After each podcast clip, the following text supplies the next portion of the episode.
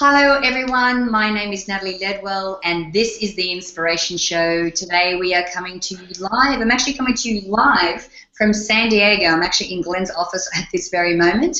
Um, I'm down here visiting the team, so I thought I'd do the, uh, the show from here today. Now, today we're actually going to be talking about conscious parenting. And I have uh, my guest is going to be sharing a very personal story of how he got into doing this type of work um, and how he's empowering parents around the world to be able to uh, parent scream free. so, can you please uh, help me in joining my guest, Mr. John Edwards? How are you, John? Yeah, good. Thank you, Natalie. Thanks so much for having me. It is an absolute pleasure. And as you can hear, John is also from Texas, like myself. Um, actually, John is actually coming to us from South uh, South Australia at the moment. So, um, so that's so great. Now, what we're going to do is actually start first of all, John, with your story and how you got into doing this type of work. Yeah, Natalie, I um, I grew up in a family with an alcohol, very violent alcoholic father, and a, a, a mother that on most occasions just battled to survive. Uh, it, it, wasn't a it wasn't a great start to life. I, I remember if you can picture a, a 10 or a 12 year old boy sitting in, in pajamas in the corner of his bedroom, shaking, crying, and a mother sitting beside him doing exactly the same thing. And my father would stand at the, the bedroom doorway and scream abuse and yell and really pick my mother so that she would come out of the room and, and she would stay for hours and hours and, and she would do that the majority of nights of the week, Natalie, and, and she'd stay there because while she was there, she was safe, and as soon as she walked out of the room, um, she'd be hit. Um, so she had a terrible life, um, and uh, it was a, a, terrible way to be to be raised. Um, and my my sister, she would be in the other bedroom just wondering what was going on, um, and her perspective wasn't much better. Um, and that went on for years and years until I was about 18 and we left home. And we left home, Natalie, because the final straw was Dad had broke a whole lot of beer bottles on the um, the floor in the house, He'd walked through them all, cut all his feet, and gone to work, and didn't even realise. He got home, we'd left um, finally, probably 18 years too late, but but we did leave. Um, and he started ringing hospitals because uh, he was fearful of what he'd done to us, and he didn't even realise he'd walked through the glass with his own feet. So life was life was pretty tough to start with, and I'm sure many of you people listening now can probably relate to that and probably have worse um, stories of their own. But but that was mine, and it it led into my parenting. I was I was a parent from a very early age, uh, 23, and my wife was 21. Um, but luckily, I found the right person, Natalie, because we've been married for 23 years, um, which is a blessing. But starting off parenting, I did a terrible job. In fact, I brought a whole lot of subconscious triggers or behaviors into my parenting that I didn't even realize. And I screamed, I yelled, I argued with my kids, and they were only toddlers at that stage. They're only four, five, and, and younger. And they weren't doing anything wrong, they were just being normal kids. But I was way over the top. Um, I was my dad. I'd, I'd, brought in everything that I'd had when I was raised and brought that into my parenting, and, and, many of us do that. And it wasn't until my son was about 12, 13, and again I remember, and it's it's not something that I'm proud of, but it was a turning point for me. So I, I'll share it with the audience. And it was my son hadn't. We had a dog, and my son hadn't cleaned up the mess. It was outside. It was his job to clean up the mess after the dog, and he hadn't done it as usual. And I went outside, and he was outside, and I I had him by the throat up against the brick wall of the house, and I had my fist back, and I was ready to punch him in the face. Who punches their own kid, Natalie? Um, and that was the moment where I realised I had to do something and I had to change something. And he was in tears, I was in tears, I was often in tears, Natalie, um, racked with guilt of the way I was behaving, but I didn't know what to do. And from that moment on, things changed. So I want to really empower parents, parents that parents that um, are having difficulties or have been not had a great start to life because not everybody has a, a blessed childhood. Um, and if you don't have that, there's no rule book, there's no parenting guidebook that they give you when you leave hospital. You have all. It's it's really interesting, Natalie. You have you, you become pregnant, or the lady becomes pregnant, you have a, a gynecologist, you have all these tests done all the way through to you give birth, and you've got a gynecologist, maybe an anaesthetist, epidurals, all these sort of things. The baby's looked after. Once that's over, they say, see you later and go home. There is no rule book, and everyone fumbles and bumbles away as best they can. Um, but while our kids are young, it's it's time to really um, engage with them in a, a, conscious, positive, and considered manner of parenting because it makes a world of difference to the way those kids are raised. Yeah. So, what would you say is your definition of what of what conscious parenting is? Because it, it seems like it's a, it's a new term that I haven't really heard before. Yeah, conscious parenting to me is not parenting by the seat of your pants. And I'm not sure whether that's an Australian expression, Natalie, but it means not parenting in the moment. It actually means when a situation occurs, handling that in a considered, calm manner. It, it means when misbehavior occurs, that you're actually thinking about why that misbehavior has occurred. Because kids don't misbehave just to cause us grief there's actually underlying reasons or they're not being emotionally they've got emotional needs that we're not addressing. So being a conscious parent is being aware of those those emotional needs that sit behind the behavior that you're experiencing and addressing those behaviors. Um, it's also understanding that how often have you heard natalie that a parent will say geez my kid made me do that or he was just playing up so badly that I had to do that. It's his fault.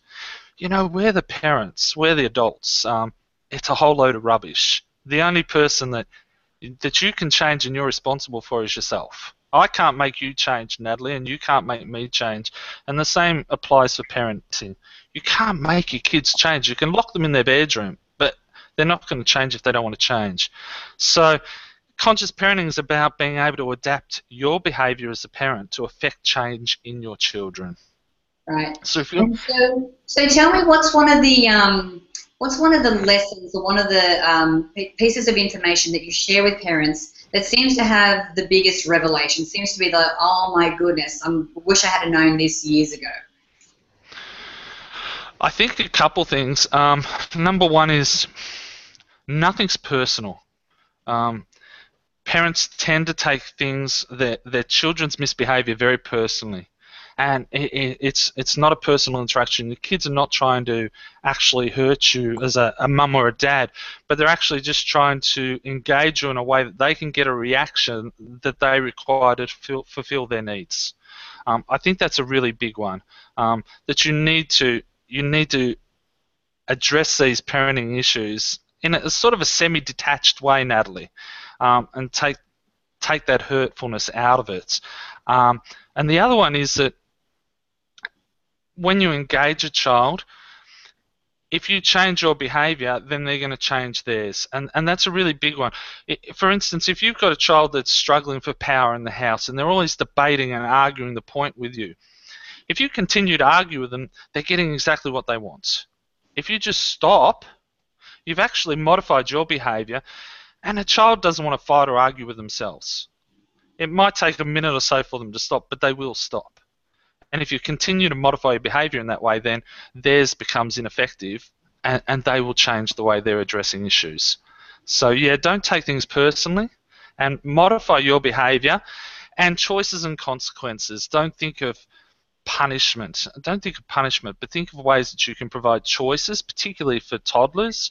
If you don't pick up your toys, then I'm going to put your toys away for a day and give them the choice. And with teenagers, set them a consequence. If they're driving your car and they bring the car back late or they don't put the petrol in the car, then they don't get to drive the car for a couple of days. Um, and that puts a decision making process onto your children and takes it off of you as being the bad parents. Parents are off the, you know, the bad parent syndrome.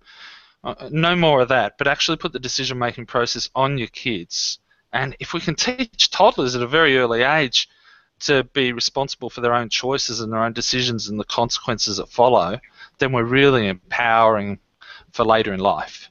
Um, no, it's awesome. and, and you're helping them with their decision making processes, the whole thing. Um, oh, absolutely. So, I mean, and a lot of what you're talking about is, is also about giving children parameters, giving them borders or guidelines, and giving them structure. you know, which they want as well. Now, what you're saying is making a lot of sense. So, how did how did you go from you know a, that point of desperation to knowing all of this really cool stuff? Yeah, it didn't happen overnight, Natalie.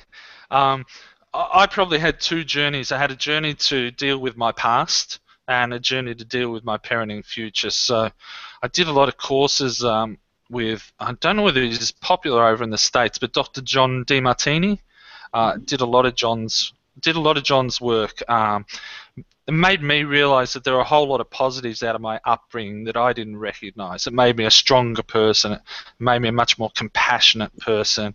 Um, and I was a school teacher for 18 years, and I think school was always my safe haven as a child. And it followed through, and it made me a damn good teacher for 18 years. That that compassion that I got out of my childhood. So I dealt with that. Um, and then looked at my parenting and realized many of the things that I just discussed with you that my children weren't deliberately behaving poorly. Um, they weren't trying to get at me.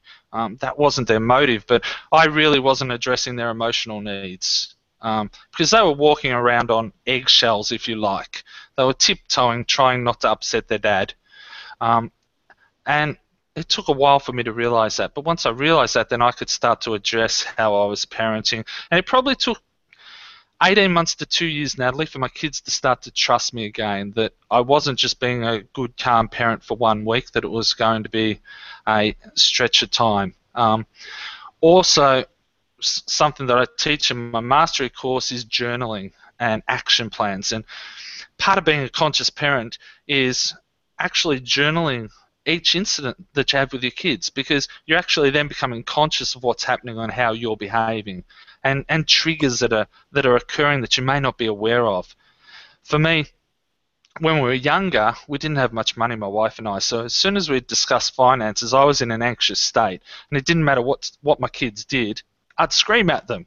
Uh, yeah, you're shaking your head because it, it's something that we can all relate to.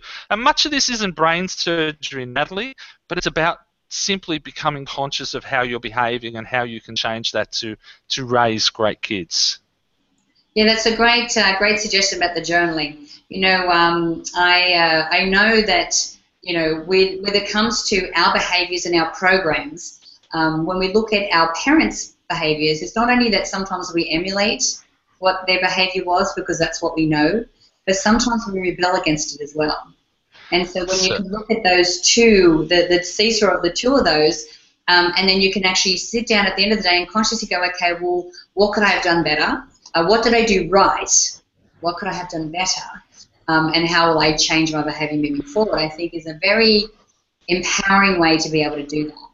So I know that you've worked with a lot of parents. Is there one story in particular that you can share, an example of some that you've worked with that have really, you know, been able to have a, a massive breakthrough with their family? Yeah, I think one one family, particularly um, one father and son, a teenager.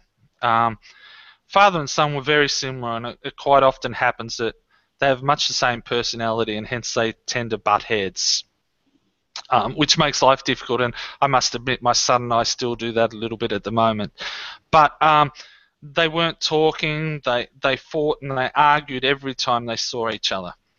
So it was a matter again of um, ha- having the father sit down and quite often it's working with the parent or the mum or the dad to realize that it's not a blame situation. It's not a uh, let's blame the child or I'm blaming you as a parent, but it's it's a how can we work together to solve this problem.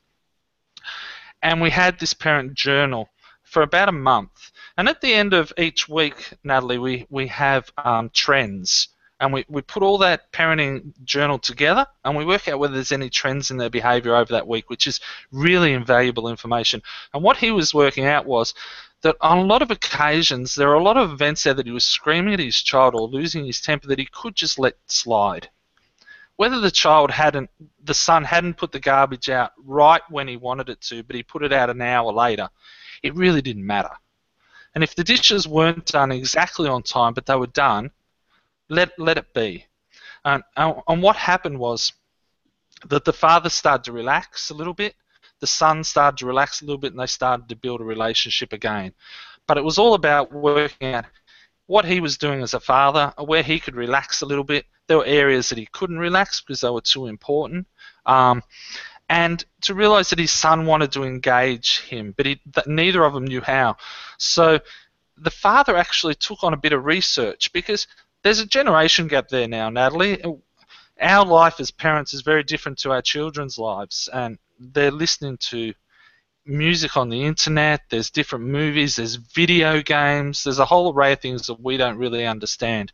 And for this father, a really important thing was to start to do some research into what his son loved and actually start to engage him in conversation about those things and they slowly started to create a bond together, and, and their relationship now is much stronger than it's ever been. So, yeah.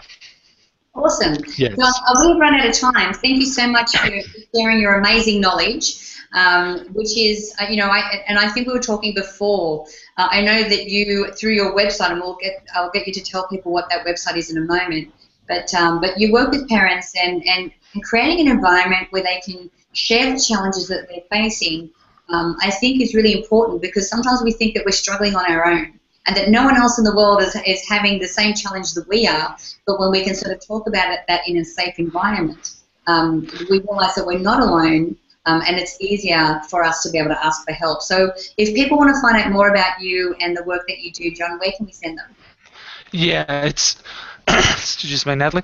It's www.parentconsciously.com. Beautiful. Okay. Um, so thanks again, John. Um, what it must be? It must be morning, midday over there at the moment. It's nearly eleven. Perfect. At the bottom of the world, Natalie. All right, awesome. Well, listen, thank you again for joining me um, and uh, for sharing that amazing information. Now, guys, I encourage you to share this video and all of the information in it. You can do that by clicking the Facebook and the Twitter share buttons on this page. Click the banner to the side there to go straight through to John's website to find out all about uh, him and the products that he has. Um, make sure that you download the app if you haven't done so already so you can watch the shows on the go. You don't have to be in front of your computer anymore. And uh, make sure that you leave your email in the box on the page here because I would love to send you the Manifesting with the Masters video e-course. Uh, $87 and I would love to send it to you for free. So until next time, remember to live large, choose courageously, and love without limits. We'll see you soon.